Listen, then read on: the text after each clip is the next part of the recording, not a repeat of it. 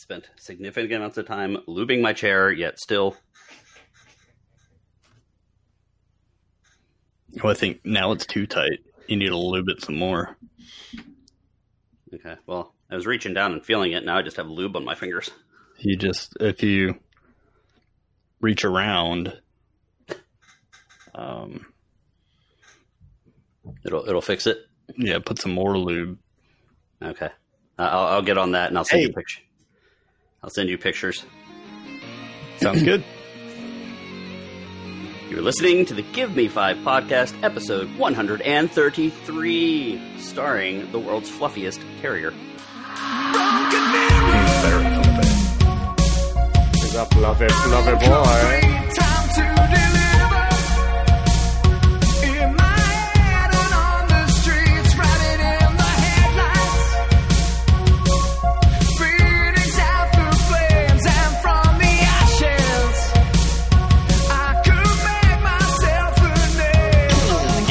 Podcast, a semi entertaining show about very entertaining things. We talk about pop culture, nostalgia, movies, music, terriers, and whatever else we can think about. And Florida people. We also talk about Florida people. I'm Greg. I am not officially a Florida person. I'm joined by Jimmy, also not a Florida person. That is correct.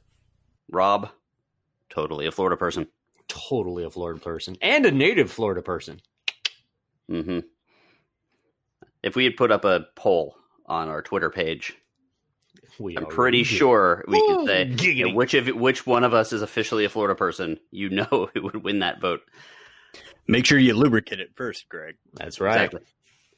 Lube that pole, baby. So this week we're going to talk about a bunch of random stuff. We are going to talk about the Last Dance, the Michael Jordan slash Bulls documentary from ESPN. We're going to talk about the straight to video, straight to streaming movie that was supposed to be in the theaters, Scoob. yep. Go ahead. And uh, Jimmy, you added something. I Yeah. I'm What gonna talk a little Joy Division.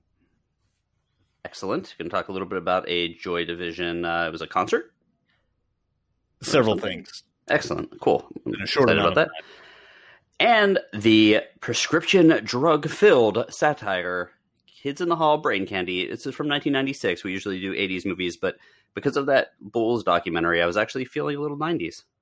Mm. There's take that. nothing straight about this movie. And I love it. Guys, so this is a review show. Uh, if you have not seen Brain Candy or The Last Dance, uh, if you don't know what happened to the with the Chicago Bulls, uh, there are going to be spoilers. You will find out. We will try to avoid any major twists. But if you did not know that Michael Jordan won a ton of rings with the Bulls, then you might want to skip. Come back later. Use your own discretion. What about news? I saw that you had added some news. I'm intrigued. I'm intrigued and wondering what it is because I did not click on the link because I wanted to uh, see what you're talking about. Yeah. So I've talked about um, the band Ghost, the the uh, Swedish metal group. So Um, not not Ghost. Not Gost. not the good Ghost. Um, this is the shitty mallcore hot topic. Um, a quote metal band. I don't know. It's the uh, the um, face painting and music that doesn't stand up to the wonderful history of face painting. Yeah, no, certainly doesn't. Um, it is the brainchild of one Tobias Frida Forge, um, who has uh, launched a lawsuit against UK based vodka maker Ghost Vodka. And why do you think that is? Uh, are they using his image? Nope, not at all. They're just called Ghost Vodka Because they're calling it Ghost? because the company is named Ghost Vodka. Uh, both of you have just said the word ghost. I am also expecting a lawsuit coming in from the lead of the lead singer of Ghost band. Watch out for that Tobias Forge. He is reeling after reaching a settlement with former bandmates uh, because he was uh, surprised, sued for being a douchebag. by former. Can you do that? Uh, they I- I've got a couple of people I need to file against if that's the case. the uh, All of us should be very, very concerned. that original loss to, to uh, Tobias Forge withheld funds from his fellow band members. Um, I believe that has been settled, and what the makers of the Ghost Vodka say that now that Tobias Forge is a little bit lighter in the pockets, he's decided to come after their vodka. And in a statement released by Ghost Management, they say that uh, basically for any other maker of spirits um, in the EU, uh, the name Ghost in any form related to spirits or alcohol is owned by one Tobias Forge. So uh, Yeah, I- no. They're saying nobody else can the the bottle eh, eh, they're because ghost has put out a gin um and it probably tastes like ass or uh they're saying that this is not a gin versus vodka lawsuit. The maker of the vodka posted a hilarious picture. You guys are familiar with the karen phenomenon That's why I was just laughing. The Karen hair.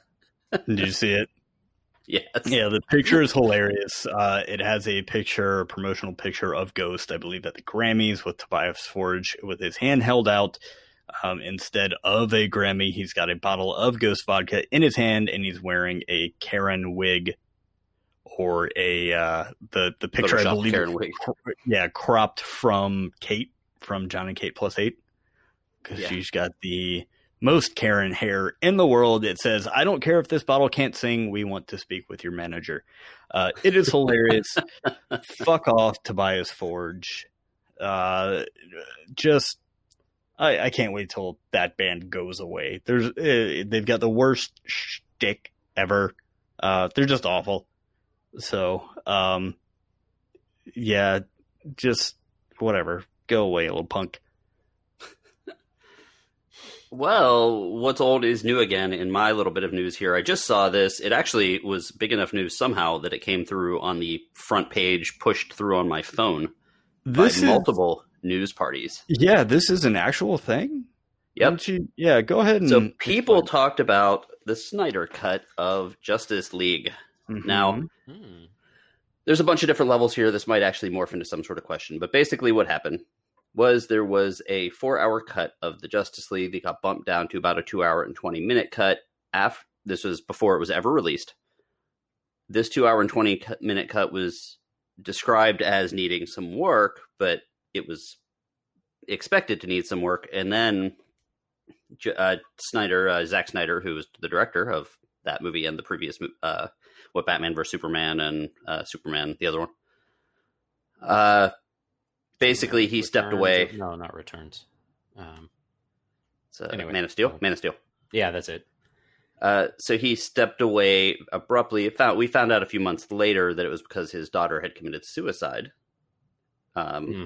which it's a very weird thing to do to go and to know that and yet still criticize work. Although one thing really doesn't have much to do with the other.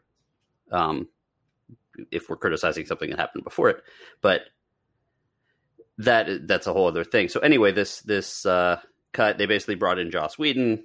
We all know that Justice League bombed and wasn't super great and was very uneven and so on and so forth. So anyway, apparently it got out that there was this Snyder cut, and then uh, every year on the anniversary of Justice League coming out, the release the Snyder cut hashtag has been trending.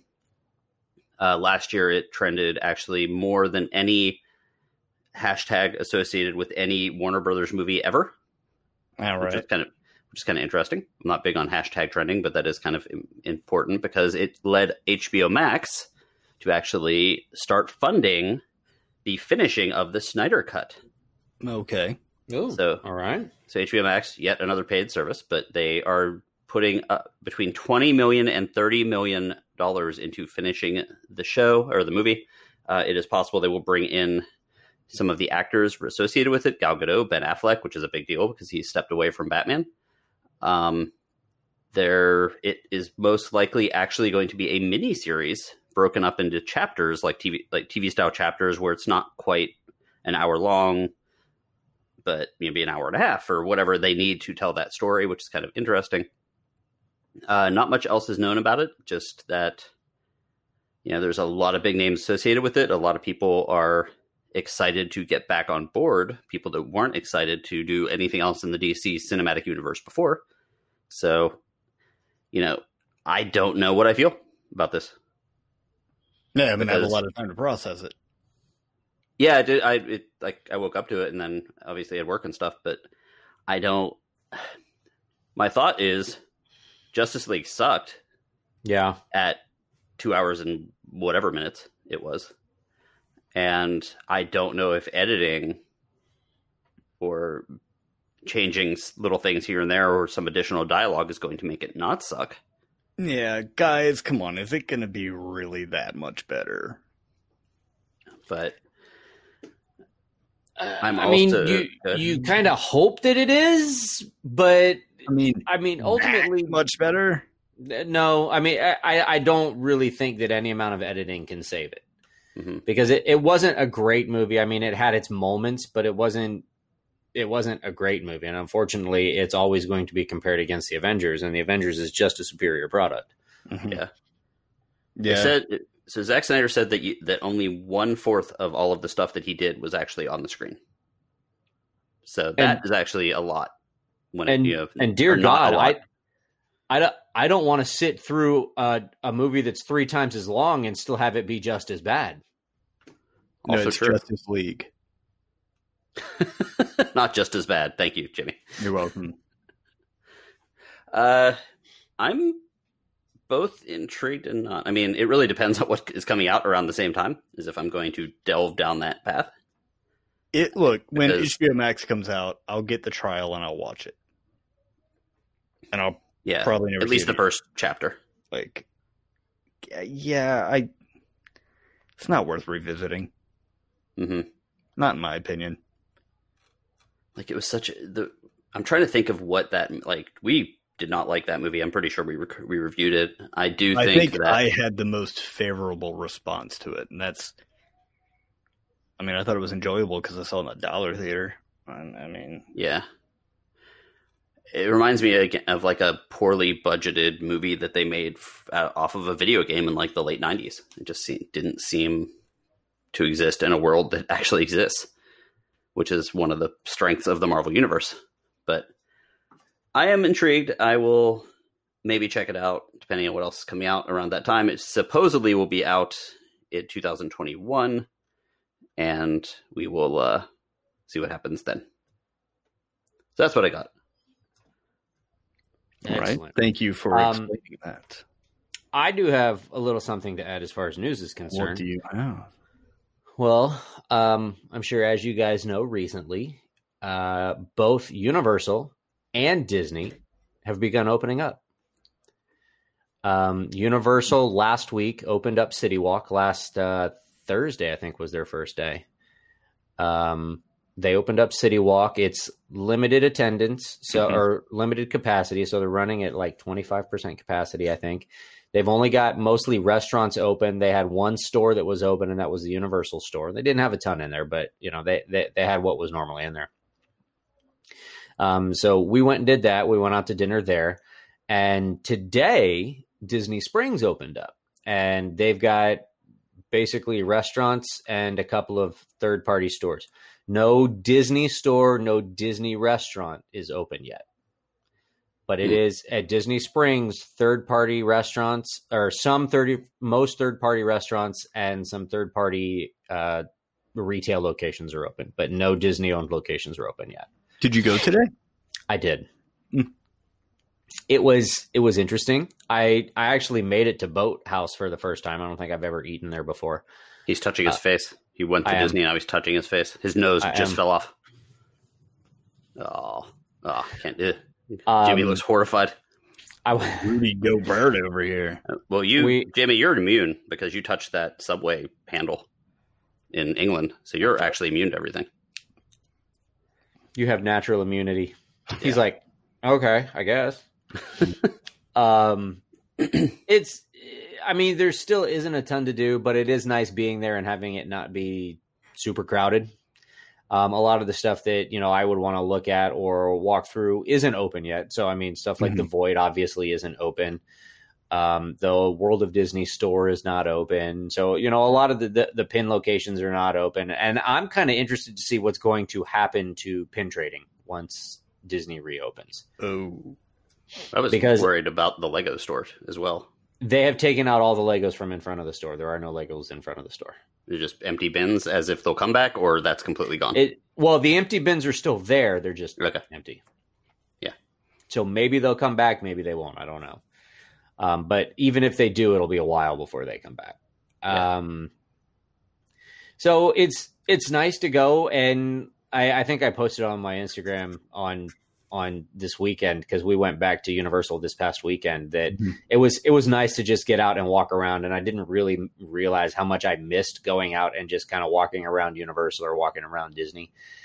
Um and also it's not super crowded. Now I will say that they have uh, security measures in place. You have to wear a mask at all times except when eating. When you when you sit down at your table, you can take your mask off. you have to eat your mask.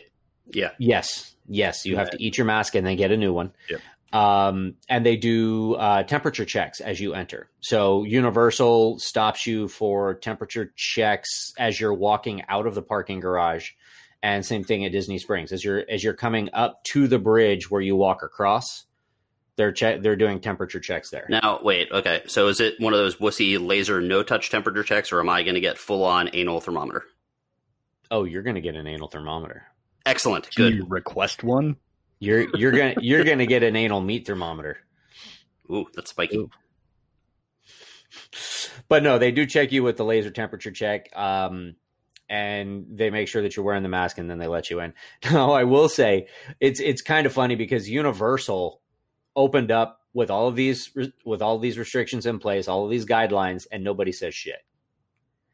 Disney announced that they were going to open up, listed the exact same guidelines, and people lost their fucking minds. I noticed that as well. I was like, "Are you kidding me?" I mean, they they got absolutely flamed on what was it, Twitter and and like all on the social medias. They're like, "This isn't magical. I'll just cancel my annual pass." And yes, I'm like, I saw. What's funny is I saw, I saw that in reverse. You go right I thought- ahead. nobody Yeah. gives a shit. Nope. Go ahead. No, I'm glad no- they're opening up. I'll wear a mask. Nobody's fucking sympathetic to your, you know, your bullshit. And they're like, "I what if I can't wear a mask for medical reasons?" I'm like, "Well, then you probably shouldn't be out at the park." Yeah. Just well, that's what it, it was funny that you say that because I saw the Disney restriction first, and I saw all these people complaining about it. I'm like, why are they? s- And I like literally went and looked for the City Walk ones. Mhm. because exactly. I was like, yeah, because I was like, why are people so pissed off about this, but not the City Walk ones? Yeah, I Yeah. don't get it. Yeah, and People and people were like, "Well, well, you know, that's not very magical, and why why should I have to wear a mask when I go to Disney?" Blah blah blah blah blah. And I don't. What if I can't wear a mask? Well, then you shouldn't come. Well, but you know, it gets hot, and you know, it's not healthy, and people are gonna people are gonna pass out, and blah blah blah. And I'm like, well, then know your limits. So, so are the char- then that'll so be the, next characters person that wearing can come in. full helmets. Like, That'll be the ne- you know they'll you'll pass out, they'll take you out, and then somebody else can come in the park. I'll tell you what you can do. If you're so upset about not being able to go to Disney because you, for some reason, can't wear a mask and you should probably not be outside anyway, Exactly. you should go to YouTube and check out Earsome Emporium and watch out for live streams. There, there you go. Vicariously. just don't make any comments on said live streams because we don't want to hear from you. True. Yeah. Okay, But, um, let's. Oh wait, sorry. These people sound like Florida people, so I was going to segue, but what do you got, Rob? Oh yeah, yeah, no, no, they, they're definitely Florida people, and the, the one of one of the ones that I just wanted to point out that I thought was hilarious was they were talking about the opening of Disney Springs, and one of the comments was actually, "Well, how am I going to get on a ride with a mask?" And the first comment underneath it was, "What ride are you going to get on at Disney Springs?" That little train. It's like Yeah, the, what the carousel? Like, But but Yeah. people people complain about the dumbest Yeah. shit, and they only complain because it's Disney, and they think you know that they're. Di- And somebody pointed out that the difference between Universal fans and Disney fans is that Disney fans are entitled. They have they Yeah. have this entitled mentality, I I And- would agree with that.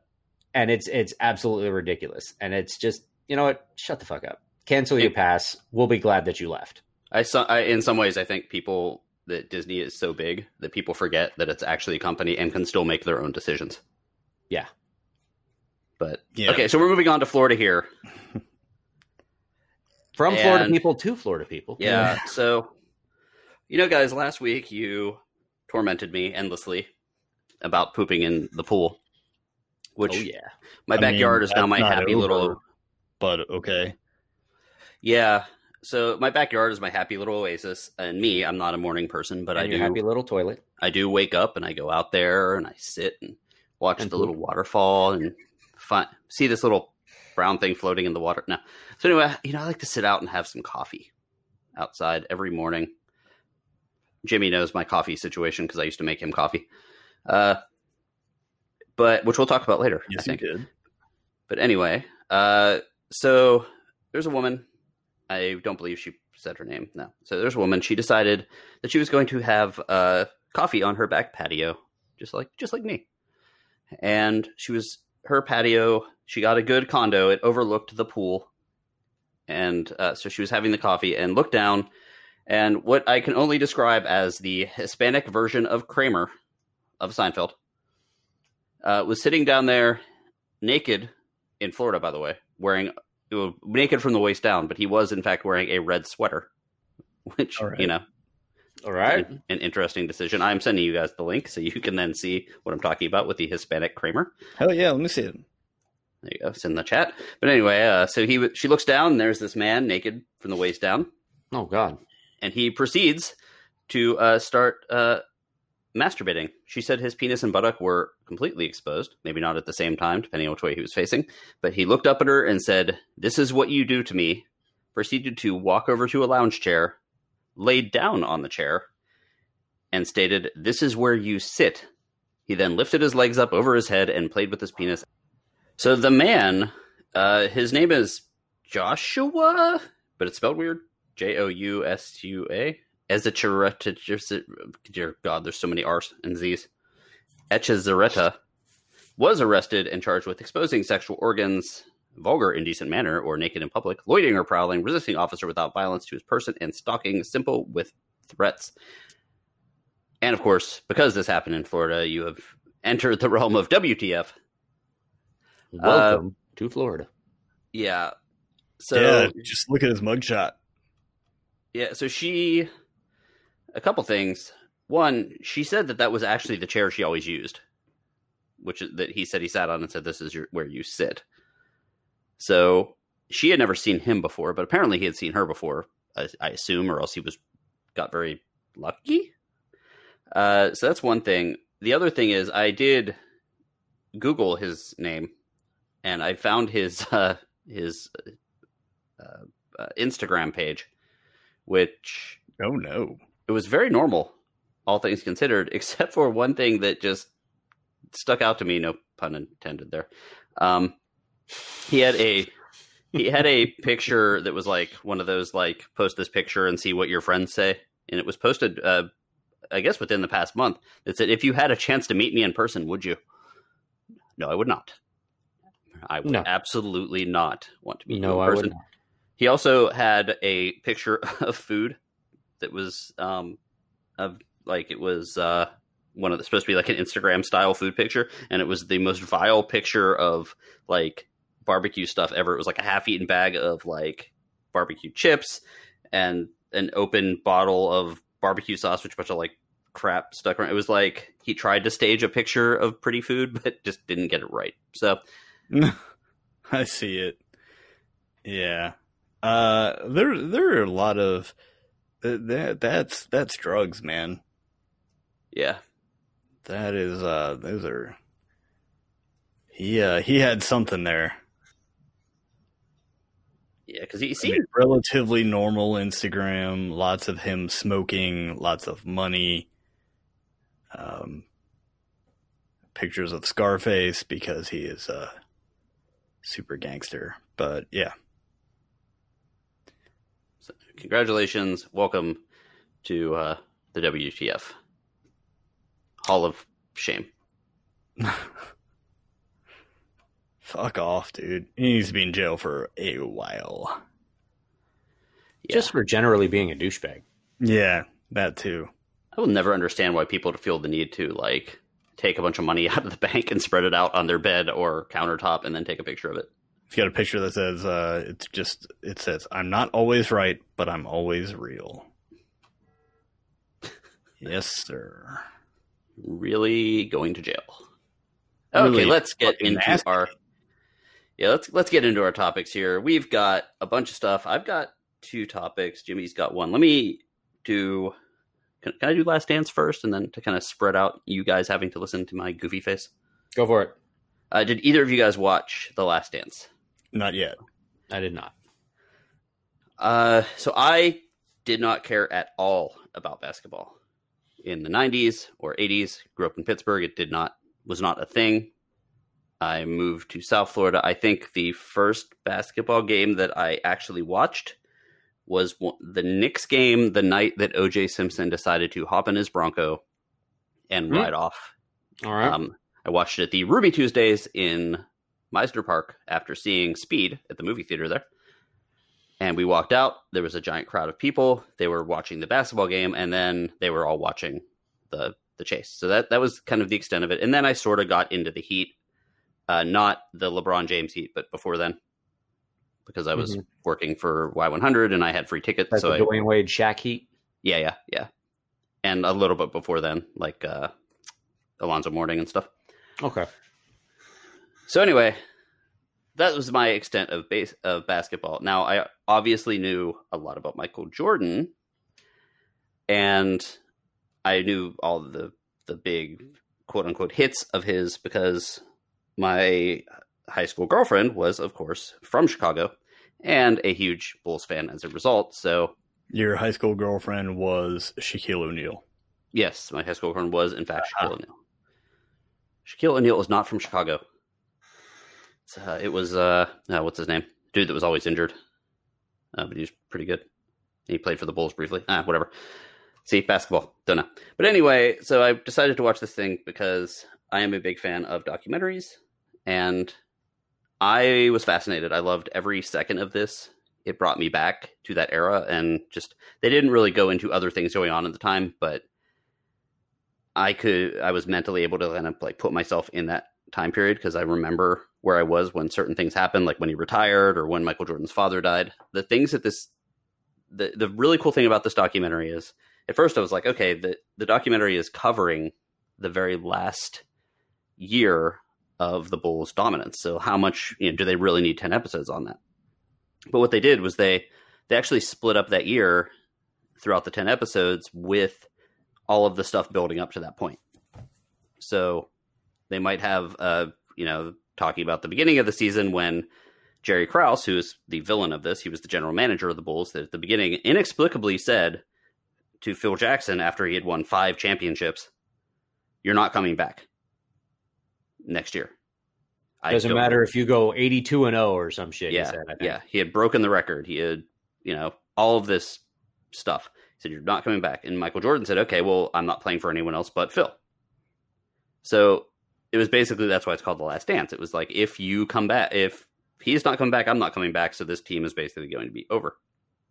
Um, still have no idea why he decided to do that at the beginning of the season.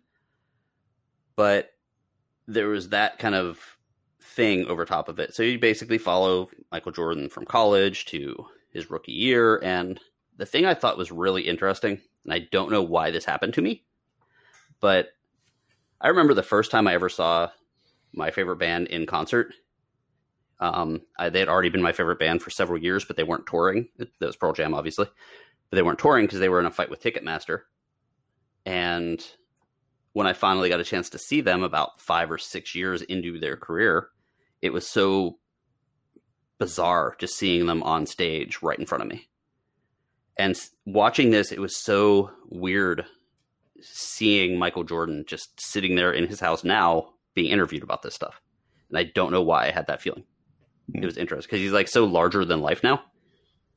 But hearing him talk about stuff, hearing him laugh about like, uh, there's one point where Gary Payton was saying that everyone was scared of Michael Jordan, but me, I was. I don't know if you've probably seen this clip, but I, yeah, it's like everyone was scared of Michael Jordan, but me, I just took it to him and I wore him down.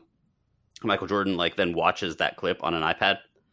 He's like, I didn't have any problem with the glove. I didn't have any problem. I was having busy things that I had more things on my mind that day, and it's because that game happened to be on Father's Day, the year after his father had died. Mm. So he had a bad game. And then, of course, the next day he torched Gary Payton. But like, so it was just it was a really interesting thing uh, to watch. The other thing I thought was interesting is when Michael Jordan's father died, it was a news story for everyone on the planet. And I never even sat stop to think that like the people behind that. You kind of forget that celebrities are people. It was like, oh, this celebrity's father died. He was he was shot. Like you just I like you kind of don't think about that. Yeah. Um because you don't you're like, oh well, you know, he just goes back to his mansion and does whatever. Like I never did anything bad about it. Well, But- celebrity status. I mean, they're they're they're not normal people. So Yeah. I understand that. And then you go back, and you look, and his father is in every single picture with him, Mhm. uh, po- like post game celebrations, and the first time he wins it, if you, the first time he's kissing the trophy when he first got it, the bas- the NBA championship, his father's right there, and they were super close. So when people are saying, "Well, like, oh, I think Michael Jordan, reti- you know, retired the first time because of this or that," you know, that you kind of forget that there are other things going on in these people's lives. Uh, the sheer competitiveness of Michael Jordan is there. Uh, talking about just how, like, from anything, from golf or like he had to work himself up on certain games to like like hate his opponents, and someone will be like, "Great game," and he'll be like, "What do you mean by that?" Like an opponent, like Yeah, I, I heard I heard them talking about this on the um, on the radio the other day. Uh, af- afternoons with Scott Inez on E ESPN 580 Orlando, which I love. Um, how Michael J- he he would take any of that, the smallest you know bit of that, and turn it. It would just fuel him. that really makes me think of like Joe Pesci from what was it, Goodfellas? yeah, yes, exactly. What, what, what do Think you I'm mean by that? You think I'm a clown? I'm here to amuse you? What Yeah, do you mean that- I'm funny? Absolutely. funny, dude. Ugh. No, the, honestly, the coolest thing about this whole thing was they had so much footage from Yeah, they shot all this footage. They they were just like, "All right, camera crew, here you go," with with really no plans until Mhm. this director was just like, uh, "Okay," you know. all the That's all the really- practices, Mhm. the the obviously the conferences, the you have like there'll be times where they'll they'll talk about he'll be like, oh yeah, you know, is it this game and so and so said this to so and so, and then they show it and they're like on the bench talking, and I guess they're talking about the Steve Kerr shot, where um where everyone's like, oh, they're gonna give the ball to Jordan to take the shot, and Jordan like he said he leaned over to Steve Kerr and was like, "Yeah, I'm, you're going to take the shot, or be ready." And Kerr's like, "Yeah," and he said that Jordan whispered to him, and he was so excited. He's like, "Yeah, I'll do it. I'm going to do it." And he was like all excited, and Jordan was like, "Dude, like, trying not to let the other team know what you're Yeah. doing." Um, but so just all these clips, and it was just really, really cool to see. If you have not, I mean, it was it's the most watched documentary on in ESPN history. It's super high rated. It's like nine. If you look at every episode, they're like 9.5, 9.7 out of 10. They're high. Uh, highly suggest it. I didn't want it to end. Um, I'm kind of thinking now. I'm like, okay, what are they going to do this to next? Because the like the Patriots are like the obvious thought, but like they're boring as shit, and everyone hates them. That shit. Like I, I would talk all about this stuff. I didn't even mention Dennis Rodman being completely nuts and like skipping Oh. out after a game to go wrestle and missing like the next day's practice without telling anyone. Mm-hmm. Just Just- random crap like that. Vegas midseason with Carmen Electra. Yeah, well, I've done that. Like that one episode that I wasn't on the podcast was because I was with Carmen Electra in Vegas. All right. I'm calling bullshit. I don't believe that at all. Not even close. I was at a karate belt thing or something. With Ralph Macchio. Yeah. Anyway, uh, they oh they talk about the flu game, which was apparently not the flu; it was actually food poisoning, little things like that. But like I can't think of any other sports team. Like I, I guess my mind also sort of maybe went to the Steelers because they were terrible until the '70s, and they had a, a it was kind of a big deal there. But I don't think they're going to have the footage available because it was that was a bigger deal to get footage in the in the 80s than yeah, the 90s. I mean, because because I think in I think in the seventies you've got the Steelers, in the eighties you've got the Niners, in the nineties you've got the Cowboys. Um, See, the Niners were not a cluster. Like the Niners didn't have any wackiness associated with it, no, not really. other than maybe the the changing of coaches periodically. If you wanted to know what happened with the Cowboys in the 80s uh, or 90s, you just watch the uh, local Texas news reports Yeah, pretty much. or check the uh, the Dallas jail records. Yeah, the uh like maybe the the early 2000s Gators where they had Tim Tebow who was like the saint and all of the sinners on that team, which would be a kind of an interesting one. But I mean, there's a this was so good that I don't that I think there's going to be a market for this kind of thing moving forward. You Um, might be able to put something together with the Pistons, the Bad Boys. Yeah. That'd be kind of interesting. There's, I mean, there's a lot of sports stories, but I don't know how many would require a multi-episode Right. situation. But either way, there's uh, the director of this um, also did the Andre the Giant documentary that we all loved, and Such a yeah, Mm-hmm. so he, uh, so he's good, and he also did a bunch of the thirty for thirty things. So you know, you know the thirty for thirty stuff out there. It's all sports documentaries. So if you want to check those out, Yep. feel free. So that was the last dance. Jimmy, take us in a completely different direction. Yeah, um, that's awesome. I, I can't wait to watch it, man. I, I got all caught up in that.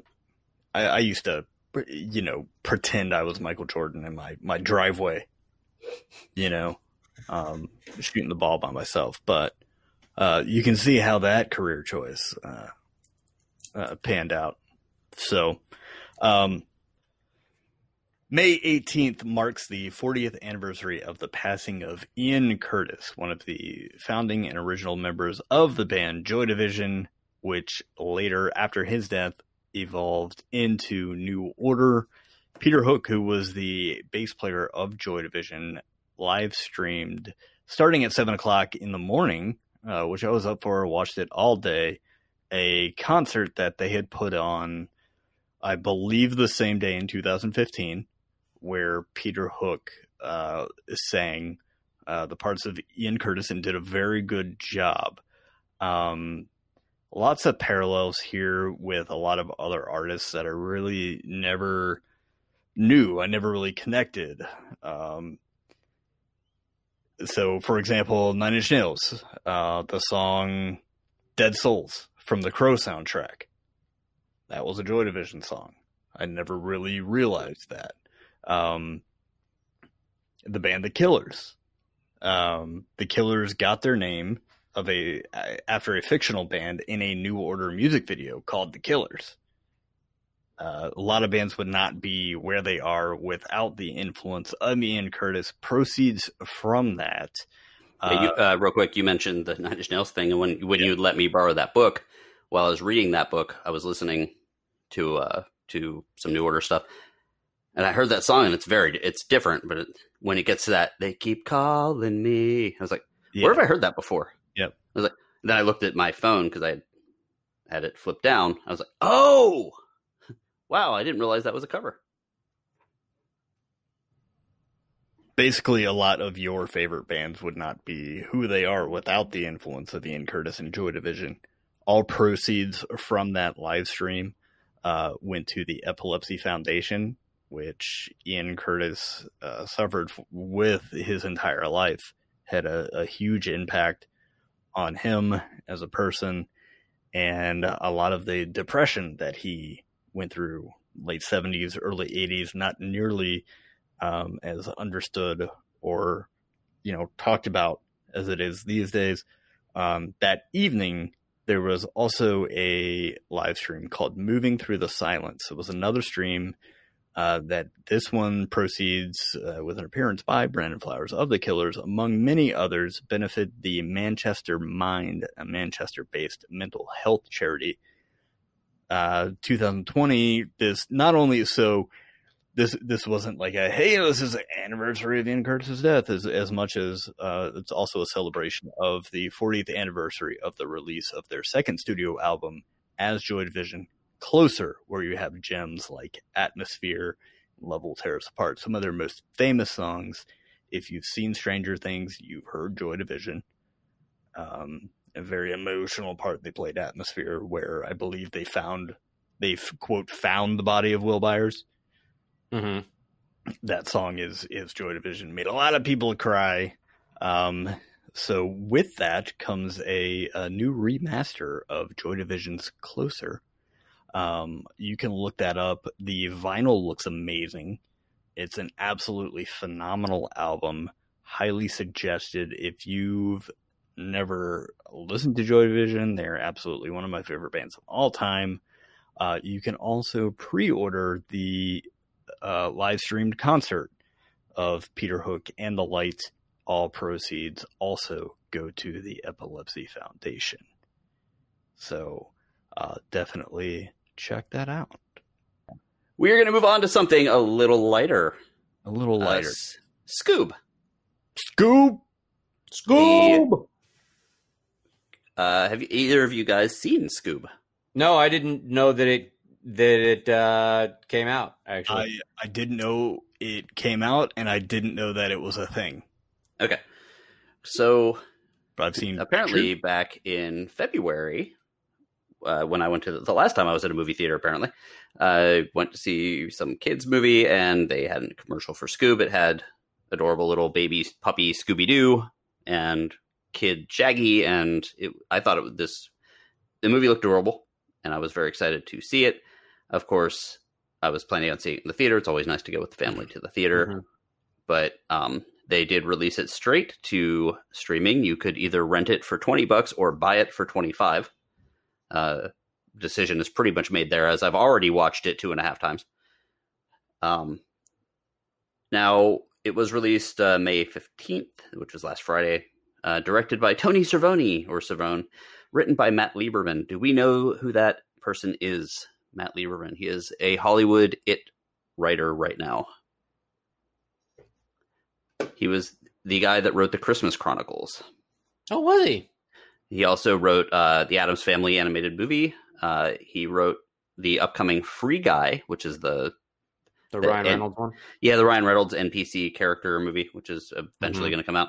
Uh, and when I looked up his name, he is currently writing the remake of Short Circuit. Is he really? He is Are we, now. are we remaking it? Apparently, we are.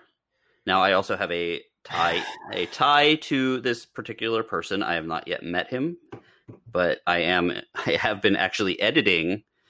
Uh, uh, what do they call it? Uh, not inspirational. Uh, meditation audio samples for his for his mother, who is a friend of my in laws. So I'm hoping to get him onto the show at some point, where you can yell at him for remaking Short Circuit Excellent. after Christmas Chronicles was a huge hit, uh, he is now pretty much the it it writer for you know lighthearted stuff, which might have a little bit of a darker tone, but still pretty light. Uh, the movie is starring Will Forte, Mark Wahlberg, Gina Rodriguez, Zac Efron, Amanda Seyfried, Ken Jeong, and Tracy Morgan, amongst other voices. And the the ta- synopsis or tagline is actually pretty pretty spot on. Scooby and his gang face their most challenging mystery ever, a plot to unleash the ghost dog Cerberus upon the world as they race to stop this dog apocalypse. This gang discovers that Scooby has an epic destiny greater than anyone imagined.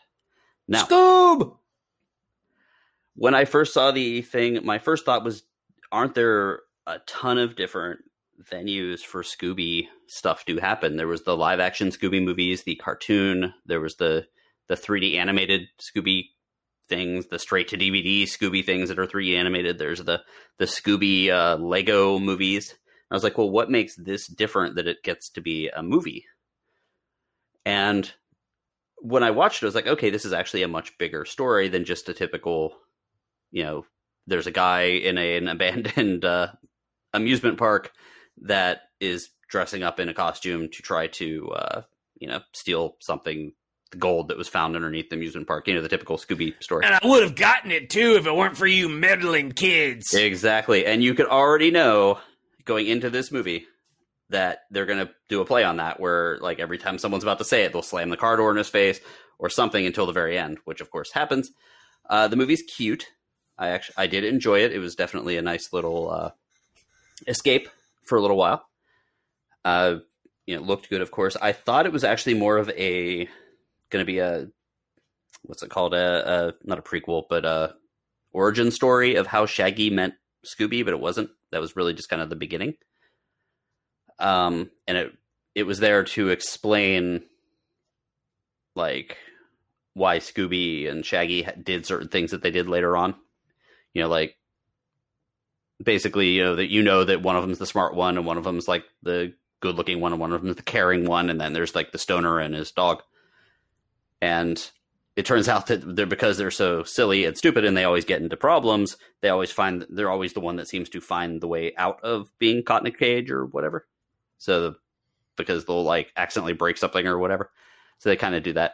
Um, what it turns out is this movie is big enough that I believe it is supposed to. I don't know what's going to happen now, but it's supposed to, I think, open up a whole uh, Warner Brothers. Is it Warner Brothers? Maybe I don't know. Whatever the they share basically a shared universe Okay. because uh, there's a bunch of like cameo characters in there that I was not expecting to see at all. I knew nothing about this other than that first trailer. Uh, but uh, and here's a little bit of a spoiler. But uh, ready? You guys good? You guys good on Scooby spoilers? Totally fine. Uh, they do fall through a certain area and meet up with Captain Caveman, Uh-oh. which one I had completely forgotten existed at all. But when I saw him, I'm like, holy shit, it's Captain Caveman! Yes. Uh, Blue Falcon is in it, and of course, Blue Falcon's trusty dog, who is Dynomutt. thank you. Um, so Dynomutt Dee Dee Sykes was in it, who was part of like Captain Caveman's like little group.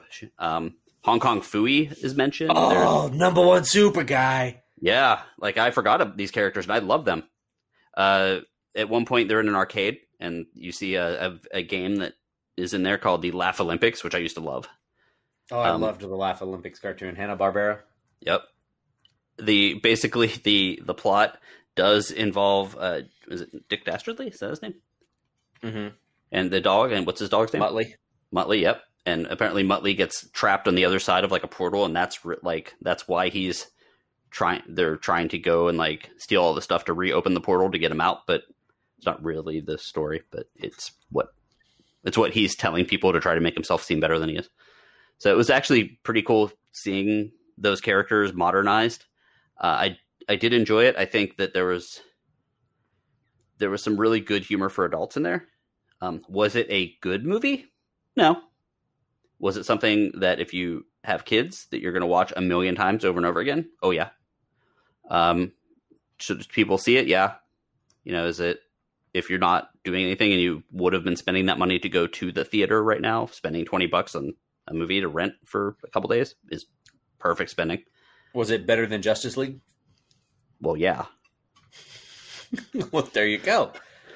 yeah. I mean, if you're if you had an option to watch Justice League or Scoob, I would watch Scoob any day of the week.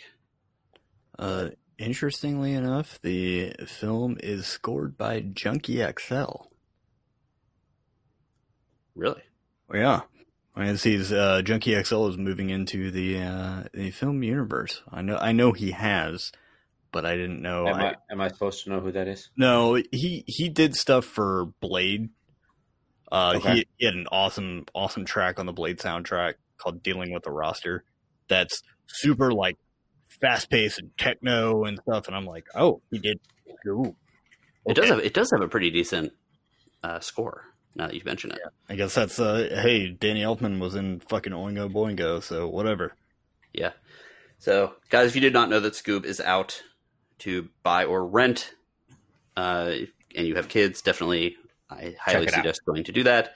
Um, and if you are looking for something kind of lighthearted and No. fun and with a little bit of a feel, there's a great joke about Shaggy in this movie, and abs- it's Mm. it is uh, it is awesome. Uh, the it was basically someone was talking about about Shaggy. They're saying like, "Oh, I saw this guy. He he talked. He said like every other word. He talked almost like a middle aged guy was trying to figure out what a teenager sounds like when they talk. I'm like, yeah, that's exactly it. Um, by the way, uh, I did learn what is Shaggy's real name. Do you know? Cosmo. No, I did not know this until this movie. His real name is Norville. So All right, that's a good one. Yeah. I like it. Also, oh, also, and they do the opening sequence of the movie, the like the credits is a three uh, animated version of the original TV show series credits. It was re- like very cool to see that again. Hmm. I think this sounds like something I'd enjoy. It was fun. It was just fun, fun, big movie, or bigger than a regular episode of Scooby Doo. Build a build a, uh a a fort out of pillows and stuff, and make some popcorn. I don't know. It sounds fun. Yeah, that's exactly. That's pretty much how I watched it. I think that covers our regular topics. Does it? I think it does. Did I forget anything? No, I think that's it. Okay. Well, let's go to our way back machine here. We're not going as far back as normal. We're going to talk about Brain Candy, the Kids in the Hall movie, or Kids in the Hall Brain Candy. That was Rob sh- breathes out loud. Rob, Not a fan of the Kids in the Hall. yeah, We'll get to that. Uh, it was released on uh, April 19th of 1996. My birthday. Yeah, see, they did it just for you, you uh, you insensitive sack of right. yeah. I couldn't even finish my statement because I was reading. If it was for my birthday, they should have given a better product. I love that movie. Uh, directed by Kelly Makin, You're allowed to starring, of course, the kids in the hall: Dave Foley, Bruce McCulloch, Kevin McDonald, Mark McKinney, and Scott Thompson. Yeah, and the if- synopsis. What? If if you're if you're like I don't know who any of those people are, you've seen them. yeah, I promise you've seen you've, them. or you've heard them. Mhm. Uh, Dave Foley, of course, from News Radio. Mark McKinney is excellent on the TV show Superstore. Kevin McDonald. Um, the one thing I really remember Kevin McDonald from, other than that, is he's the voice of uh, one of the aliens in Lilo and Stitch. One of the like little toady aliens. Um, yeah, the the little nerdy science guy. Yeah, and also he was. Um, I think he was also in the episode of Seinfeld with where Elaine gave someone the wrong number, and I'm Sounds pretty sure. right. I, I think he was the guy that she gave the wrong number to at like a party. Bruce was McCulloch. If you don't know him from anything, he's the awkward park ranger in Super Troopers 2. Yes, Not to be like- confused with Norm Macdonald. yes. Yep. Sweet, sweet Norm Macdonald. or Michael McDonald Even or more even sweet. Ronald McDonald. Yes. So all of Kids in Hall, they are basically the Saturday Night Live of Canada. I almost said Canada. That works too. Could not be wrong. Uh, and of course, the synopsis of the movie: A pharmaceutical scientist creates a pill that makes people remember their happiest memories. and although it is successful, it has unfortunate side effects. I'll go with the initial thoughts, and Rob is going to disappointment. Disappoint me Yeah, am I going first? if you want. This movie completely reminded me why I did not like Kids in the Hall to begin with. I, eh, I, I just don't find them funny, and when you find when you don't find their humor funny, it there Not really well there really isn't enough substance to carry the movie because their movie is predicated on you finding their humor funny. And and it's like i it's not i mean i was like i just didn't i didn't care. I was watching the movie and i'm like this I, there's literally nothing in this movie to get me invested in this because I, I don't I don't feel for any of the characters. They jump around a lot. It's that they have a whole bunch of like different characters that they're showing. I don't know how often they came back and showed the the the guy who was singing at the rock concert, and it's like really. I mean, it's and it it's like it's like they were trying to yeah, it's like they were trying to poke fun at all of the big um, uh, pop pop culture stuff from like that decade, probably. And it was just, it, was like, oh, you know, somebody. To me, it seemed like it was it was a movie that was written by a bunch of middle schoolers who haven't quite figured out what's funny yet. So it wasn't it wasn't like it was just absolutely terrible. I mean, because the acting was was still decent. I mean, it was, and it had a coherent story. It just, it was, eh. I was like, all right, this okay, this is dumb. I, I wasted an hour and a half. I think I don't. I've lost track of time. I don't even know how long I've been sitting here watching. I have this. the exact opposite opinion. Jimmy, what you got? Sure. Uh, great memories watching the kids in the hall when I was younger. Um, I I must have seen this movie in an edited form on Comedy Central. I, I didn't realize how how um, adult oriented or I'm I'm I didn't realize there was as much swearing in this movie because I'd only ever seen it on cable. Um, but no, it's right there on YouTube and it's unedited glory. And well, it t- it took me a few minutes to get into it. And I was like, oh man, this is kind of bad. And then the kids in the hall, they they were doing what they did best, playing these little bits, these little different characters. The same person plays, you know, four characters in the movie and they're uh, they're just they're great. I, I thought they were really funny, and and that's the big reason why I liked the movie is I liked seeing each of the kids in the hall play a different character. It wasn't so much that I liked and thought this was a great movie. I just thought the individual performances, um, as they do best, were funny. It's weird because I did not love everything the kids in the hall did on their show. In fact, there was there was some. I thought they. I still thought they were funny. like there were some times that I would watch it, watch the show on Comedy Central late at night, being like, "Oh, cool, something I can watch," and it seemed like the last half of an SNL show when all the weird shit happens. Um, Yep. but when this movie came out, like I knew it was coming again because I I subscribed to uh, Entertainment Weekly, so I kind of knew it was coming. And when it came out, I I didn't get a chance to see it because it did not do well, obviously. But when it came out on video, and I was at that point working at a video store, um, I snapped it up. So I've I've owned this in VHS. I then it's hard to find, so I bought it on DVD, and the DVD I have of it I wonder why. uh, it's, it's hard to find, not because it's bad. it's hard to find because of because Paramount got Says pissed got pissed about a certain character in it. Um, so they didn't they didn't want to market it.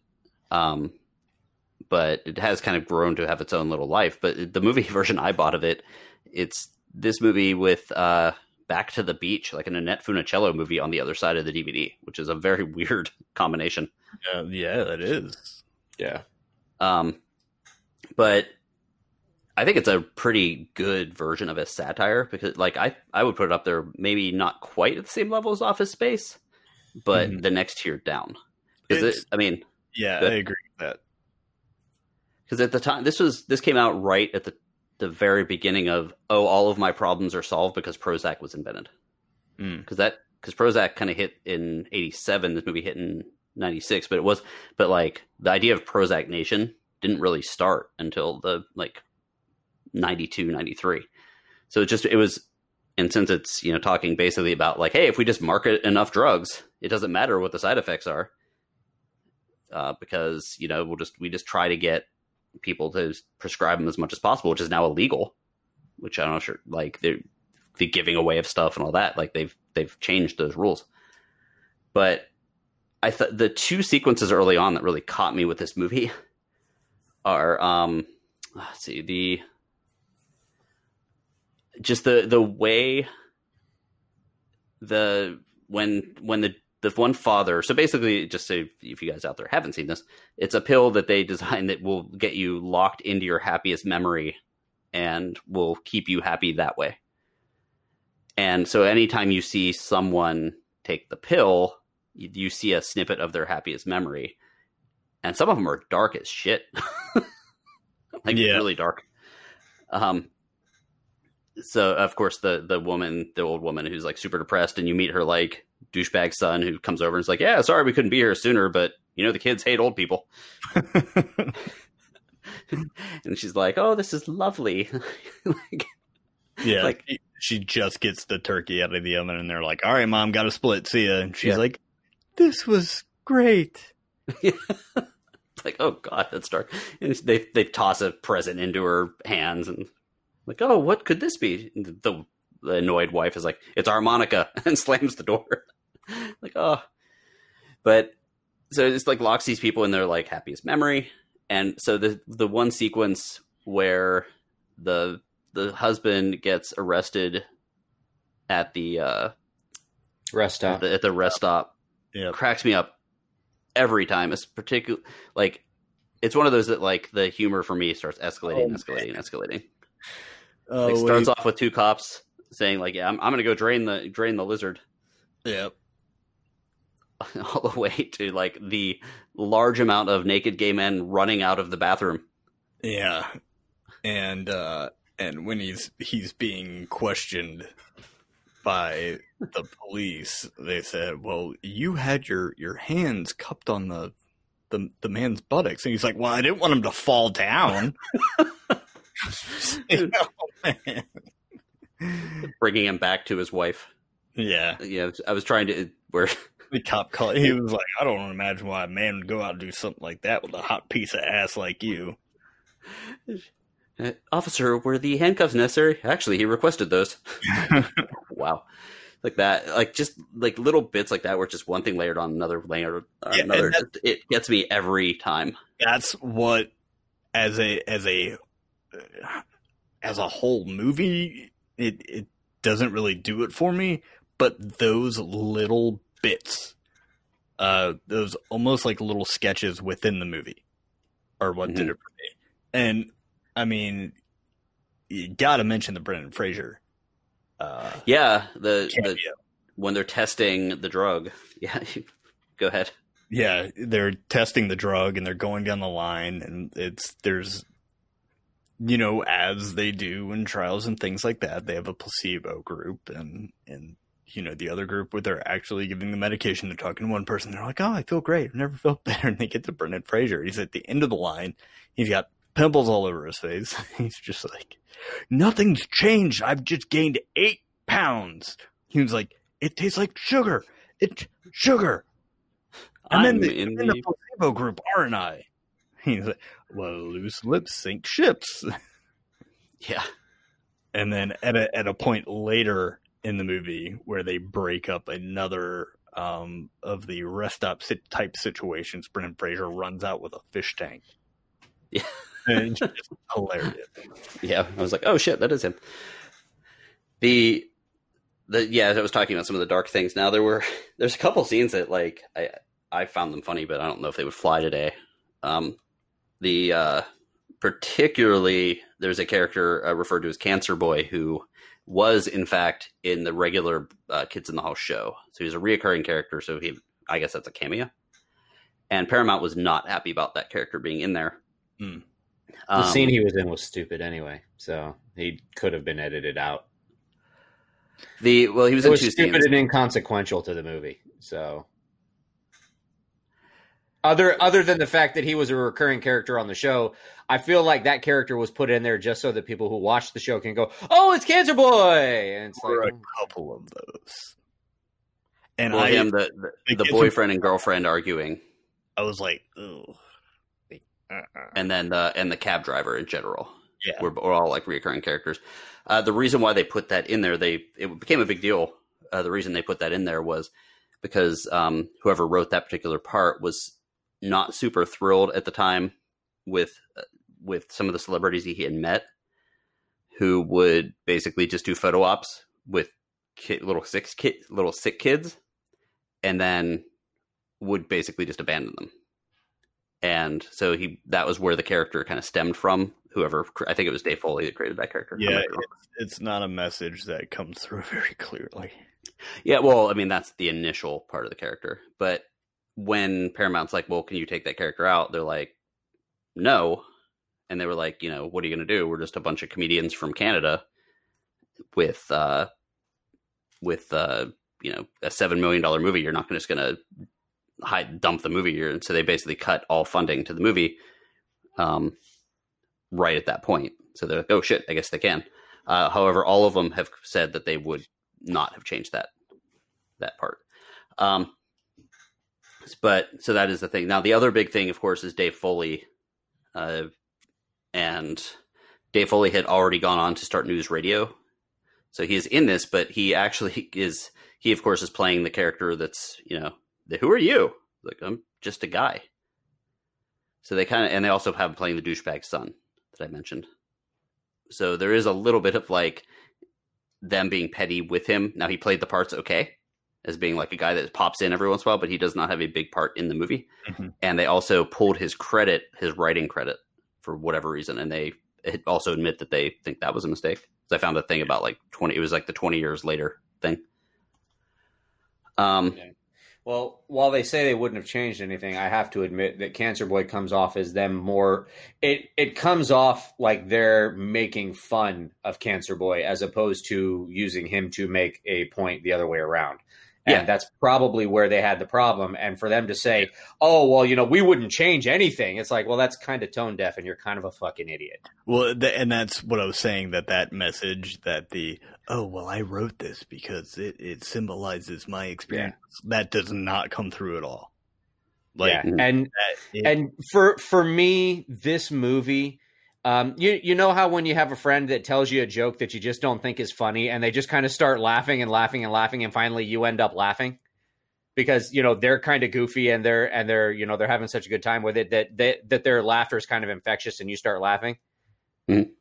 yeah that wasn't this. This was the friend who tells you the joke you don't get it so they tell you the joke again you still don't get it they tell you the joke again you still don't get it and finally you're just like you know what? Fuck this i'm done and you walk away. That's what this movie was Rob is angrily hating this movie.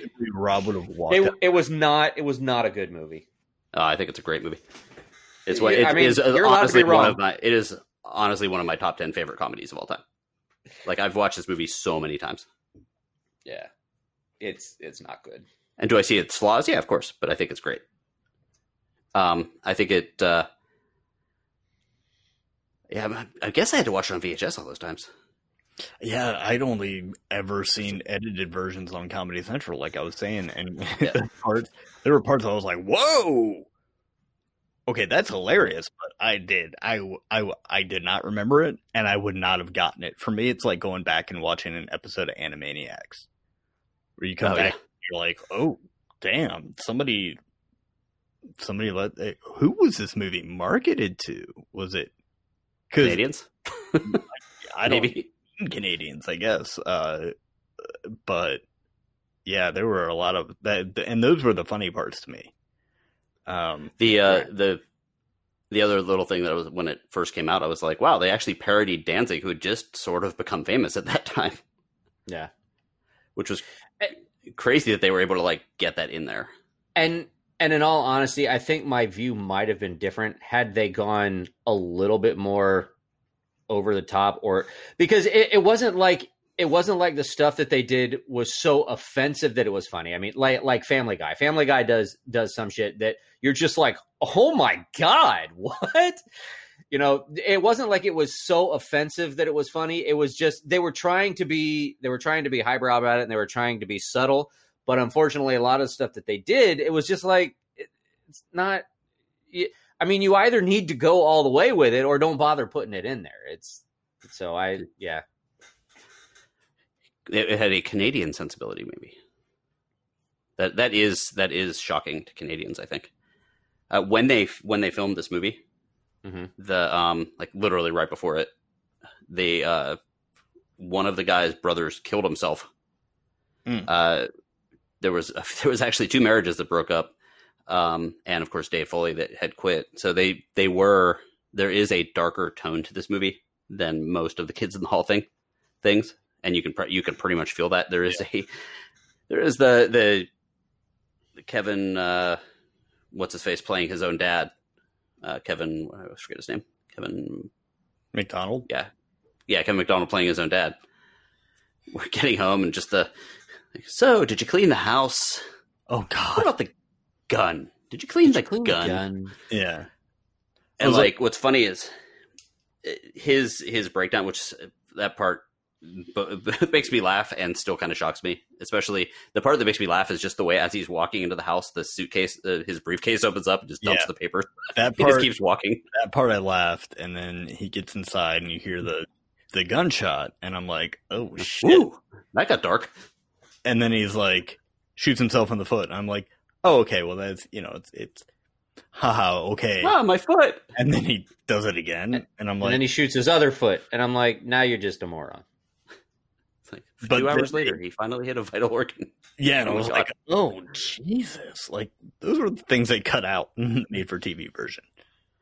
Yeah, it was just that part, which is funny because like they interviewed him because he was usually that character, like the the beleaguered person that was that was played off of the other characters. He was not like a main player in Kids in the Hall, but he had to be pushed to the front because of Dave Foley leaving. So Yeah.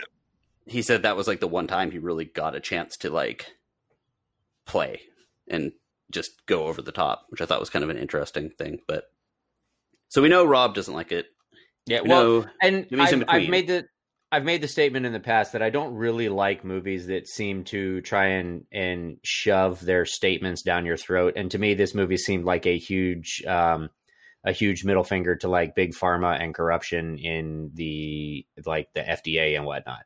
And I mean, while I see that and I understand that, it I, I really feel like they could have done they could have put out a better product, and I just didn't think it was that great. I can see that one of the guys did mention that reason. actually in some of the some of the research. There's a lot of writings on this movie for a movie that didn't do well. Mhm. Um, one of one of the guys did mention that he was, but it was less that and more a someone who he was one of the character, one of the people I forget which one who actually suffered from depression Mhm. and felt that you should work through it rather than just take a magical pill. It turned out, I mean, based on the the knowledge of what we had back then, he was oddly right because the pill because this is based on Prozac, which I believe was has been discontinued, if I'm not mistaken, at least for it was for a while. Um, so he wasn't actually entirely wrong about that, but yeah, definitely there was definitely a big, um, a big thing on like, well, you know, let's just pretend like all of the studies didn't didn't go wrong because we want to sell more drugs Mhm. um, and you know pushing it based on the marketing guy who's like, well, let's make it orange. Oh, the uh, the of course the other the other thing in this, which I last thing I want to mention was uh, Don Roritor, who of course is based on who the the lead uh, guy of the drug thing. He sounds a little bit like um, another character from another movie. Really, you didn't guys didn't catch that? He is basically based on Doctor Evil, or Doctor Evil and him are based on the same person. They're Oh. that's why they have the same talking pattern or speaking pattern, and that is um, uh, the what's his name, the producer from SNL, uh, which I can't remember their name. His name Lorne now, of course, Lorne Michaels. Thank you. Yeah, the, the he's based basically a combination of Doctor Evil and uh, Roritor is is Lorne Michaels. Hmm. Like even the even the pickiness over the, the Red Sox and things like that. Now it's not they're obviously um, satirizing, but um, it is based on him and just how picky he can be on certain things, which I thought was kind of funny because Yeah. he produced both shows. So, um, depending on what type of humor you like, uh, if you like Rob type of humor, you won't like this. If you like my type of humor, you will. And if you're uh, Jimmy,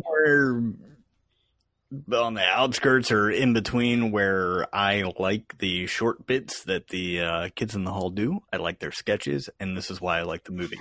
I like to I I appreciate this movie as a bunch of different sketches, not as a whole. tied, tied together, a it's like a bunch of little sketches. uh, like I don't care about any of that. It's just a bunch of little sketches with little funny. I I love to see those ugly dudes and the kids in the hall play women. I I think it's hilarious. I don't think Prozac has been discontinued. I know that. Well, it, it was for a short while. I, I did find something on that where it was until they could purify whatever drug makes it up. But I, maybe it's back. But either way, they're finding lots of issues with various um, antidepressants, and uh, I'm pretty sure that those guys, uh, not not that they pinpointed it as early as other people, but they definitely pointed it out um, in '96. You know, right, which was what seven years or nine years after these drugs came out. You know what 96 is backwards? Nine six nine one six nine yeah six nine six one. Oh, you're trying to get me to sixty nine, you silly person. Uh, they will not be remaking a movie of of this. Of course, uh, there has been talk of doing some other sort of Kids in the Hall movie. I'm not sure what will happen from there. They have gone on tour recently all together, so they're all friendly again. And I'm I should have gone to see that tour. They did play in Orlando, but I just missed it. But we will see what happens as all of those guys have gone on to big comedic gigs on their own. Yeah, I think a lot of them has. Um, as far as the question that we generally ask here, um, I like that there's been a revival of sorts that they were at least touring. Um, and I'd like to see this go the route of perhaps a Super Troopers Part 2 to bring it again, where the film was largely crowdfunded. I think the audience for this would, uh, would, you know, I'd, I'd pay to see a, a, a new Kids in the Hall movie. Yeah, I'd support that. I'd marked. Remake this? Nah, No, no, it would not fly. It, it just won't. yeah. Cool. So now the question, which I thought of actually quite a few ones, but I decided on on a documentary based question here. The question of the week. Uh, one of the other questions was I was also thinking about best uh, long form movie ba- based on something from a sketch troupe, which might have been easier for Rob to figure out. Um, because you know, of course, you have all the SNL movies and uh, Monty Python. Monty Python, Strange Brew. I think came from uh from uh SCTV. I don't know the exact name of it, but and of course this. My list likely would have been five Monty Python movies. So what we are going to do the best long form multi episode documentaries. That is based, of course, on The Last Dance. Long form multi episode documentaries is, of course, a documentary that's not just one long movie, but something that either played out over multiple streaming viewings or on TV or something like that. Jimmy, hit me. Yes, sir. So I'll go ahead and start with my five. There might be a couple of Netflix ones on here. Um, and starting with that, my number five is going to be the Ted Bundy tapes, Confessions of a Killer. It was absolutely fascinating. Now I'm basing this on um, multi-episode documentaries that I could not wait to watch the second one or the the next series. Right. So that's going to be the Ted Bundy tapes, Confessions of a Killer. That's number five. Uh, number four is going to be Evil Genius, another Netflix one, and number three is another Netflix documentary called Abducted in Plain Sight. Not because I found I could not finish that one, not because it was bad. and not it's it's it's a really good documentary with a really fucked up story. But I Yes. had to see it through to the end. And I think we talked about it on the podcast at one point. Yeah. we talked about just how absolutely fucked up it is. Um, number two is going to be Wild Wild Country. It's the uh, documentary about the Rajneeshis in Oregon. Absolutely wild, uh, I insane gotta see that one.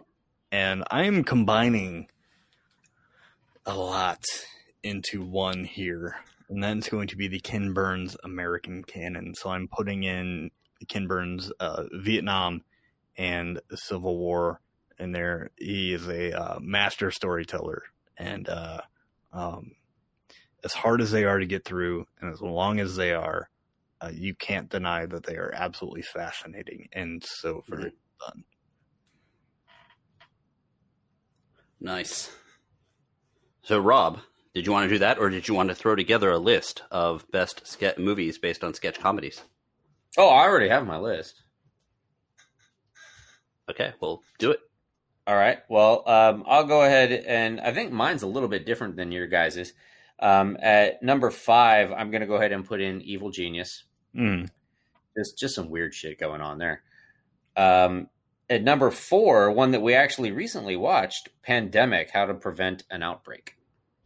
some very good information in there as well. By the way, um, at number three, I'll go with one of one of my favorites. Um, even growing up, it's been a long running series, and I'm qualifying it because it is it is a documentary of sorts, but it has been on for a number of years, and that's going to be Cold Case Files. No. All right. I I love Cold Case Files. Yeah, that's eh, we we Super engrossing. freaking episode about this. What do you think of the newer ones with Danny Glover narrating?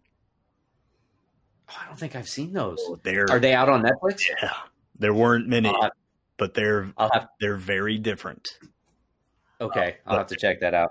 Very fucking good. Excellent, excellent. At, at number two, I I feel absolutely dirty for putting this in there, but Tiger King. It's What a Fair. fucking train wreck that show is! I swear to God, you can't. I mean, it, it, you don't you don't want to watch it, but you can't look away. You know what I'm saying? I mean, Mhm. I I went down to my mom's house for Mother's Day, and we introduced her to Tiger King. We woke up the next morning, and she was watching it by herself. She was like, "I gotta, I gotta know what she had happens." I bought gotta- an actual tiger. She was sitting there She- with She's the like, I gotta, to. I gotta see how this ends. I can't. I mean, this is ridiculous. It I is. still have it not is- finished it, to be honest. I still have It one episode. I I mean, it it is so ridiculous. It's such a train wreck. So that's going to be number two. But number one is a series that I really enjoyed. They've they've since released, I believe, two more seasons since we actually reviewed it on the show, and that's going to be the toys that made us. Hmm. Very good. Very, very good. It's amazing when a show can make me want to learn more about My Little Pony and Barbie, Mm-hmm. just as much as GI Joe and Transformers. It's crazy. So, I wish I knew that I could combine all of the Ken Burns things, because that would have been that would have saved Well, me. Because I really Go the thing ahead that got pick another one. because I It only saved you one spot. Yeah. I guess, yeah, I guess kind of. Well, there was other ones that I would have put in there too. The baseball one was really good as well. But uh, we are. Uh, I'm going to start off with the killer inside the mind of Aaron Hernandez, which is interesting. It does fall off a little bit towards the end, but I very much enjoyed it. Um, it was the one that I was arguing with myself between that Evil Genius and the Ted Bundy tapes, so kind of the same ones. I was hesitant to pick all stuff that came out this year too. That was my other little thing. Uh, the Last Dance, which I just talked about, I loved it. Uh, it's not as dark, of course, as some of the true crime stuff, but it just brought me back. Uh, the Civil War documentary, I did actually watch that on DVD that I borrowed from a coworker, and it was one of those things that when I borrowed it, every time I saw him from that point on, is what did you think of this episode? What did you think of that episode? I'm like, and it was not something you could watch straight through because like there was these letters from people, fucking hours yeah, for one. just people taught you know writing letters back like you know to their parents like ah things are going great. I had my I'll be home my soon. yeah my foot fell off the other day due to gangrene. You won't be home soon. Yeah. You know this that kind of stuff. It was just it's harsh. It's very well researched. Uh number two i'm going to go with the documentary that made me buy a television. I remember one year i was out at fourth of july with a friend of mine. He said hey you got to check out this new hd tv that i got which i had not seen one yet like in someone's house only in stores. And he popped in the blu-ray of planet earth and played an episode about fresh water and the camera goes and follows this waterfall over the cliff and i was like holy shit. It was mind-blowing at the time. Uh, that was gavin by the way jimmy. Uh, Rossdale? yeah it was the guy from bush yes yeah i was just hanging out with him on fourth of july I don't know. Gap. he gets he's Trim in your bush.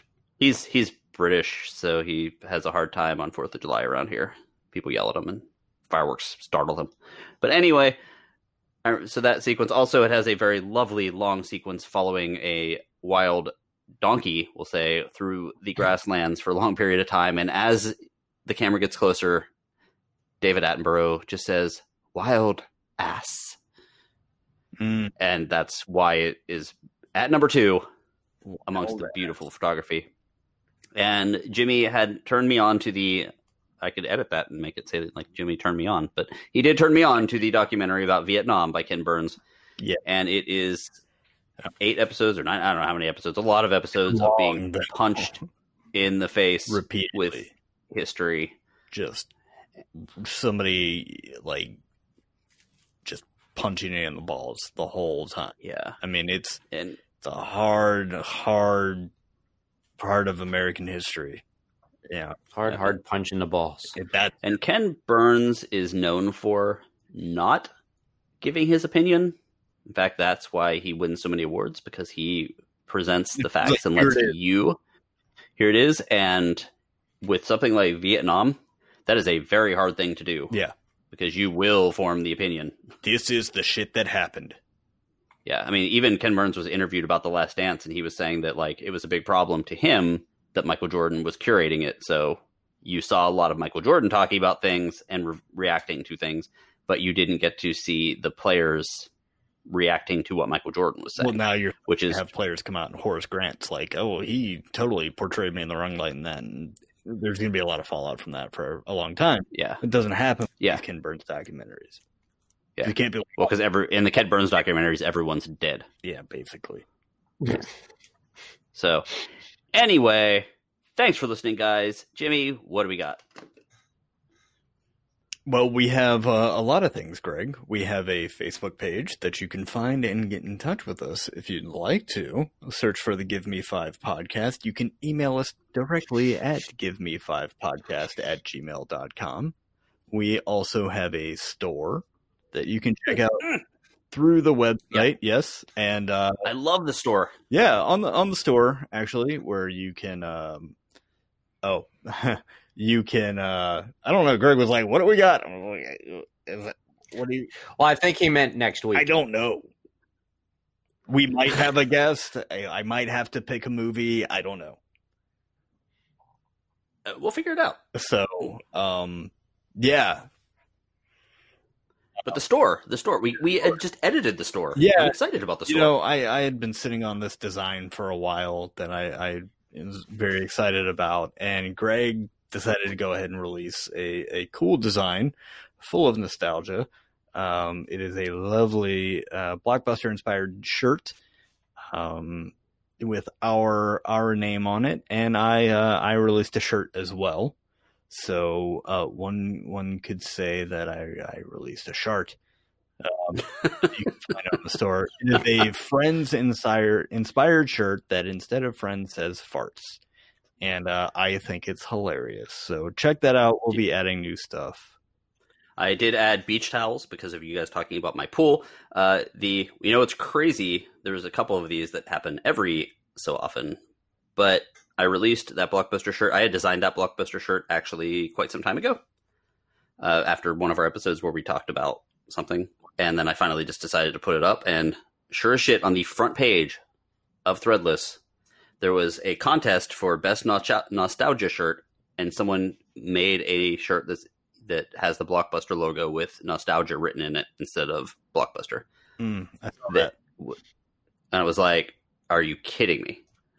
So something that i had yet again we got one upped and there was and also uh the last dragon which we covered a couple weeks ago is being live streamed by Tamak Timac? Tamak himself. Damn it. so that is back in the in the forefront again as well sorry continue jimmy Well, that's all I got. Rob, what do you have up next? I don't know. What what did you leave me?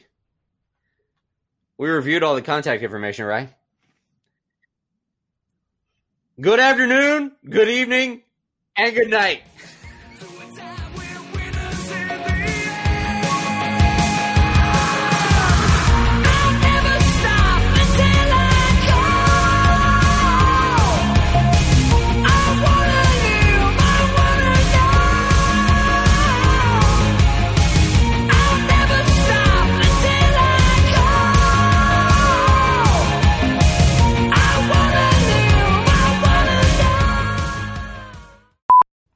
By the name of Ian Curtis. Um, on that day, um, they, for the first time, broadcast a live stream of a concert that was filmed in 2015. Um, this concert was um, led by Peter Hook, who was the original bass player of the band with Neil Curtis Neil. That fuck. Let me start. I said Neil Curtis. Just stop. Just I totally thought you froze. right that. Yeah. I I I was looking for the notes and I lost them, and I just saw monkey come on my screen. I just fucking froze. Which is funny because you actually typed that. I did. I was like, what? Neil Curtis? What the fuck was I talking about? oh, It's made from monkey cum, you know. Uh, okay, let's start over. You're just going to start from scratch on that one. you are listening to the Give Me Farts podcast. You can go to our store and buy our shirt that says farts on it because we are a bunch of 11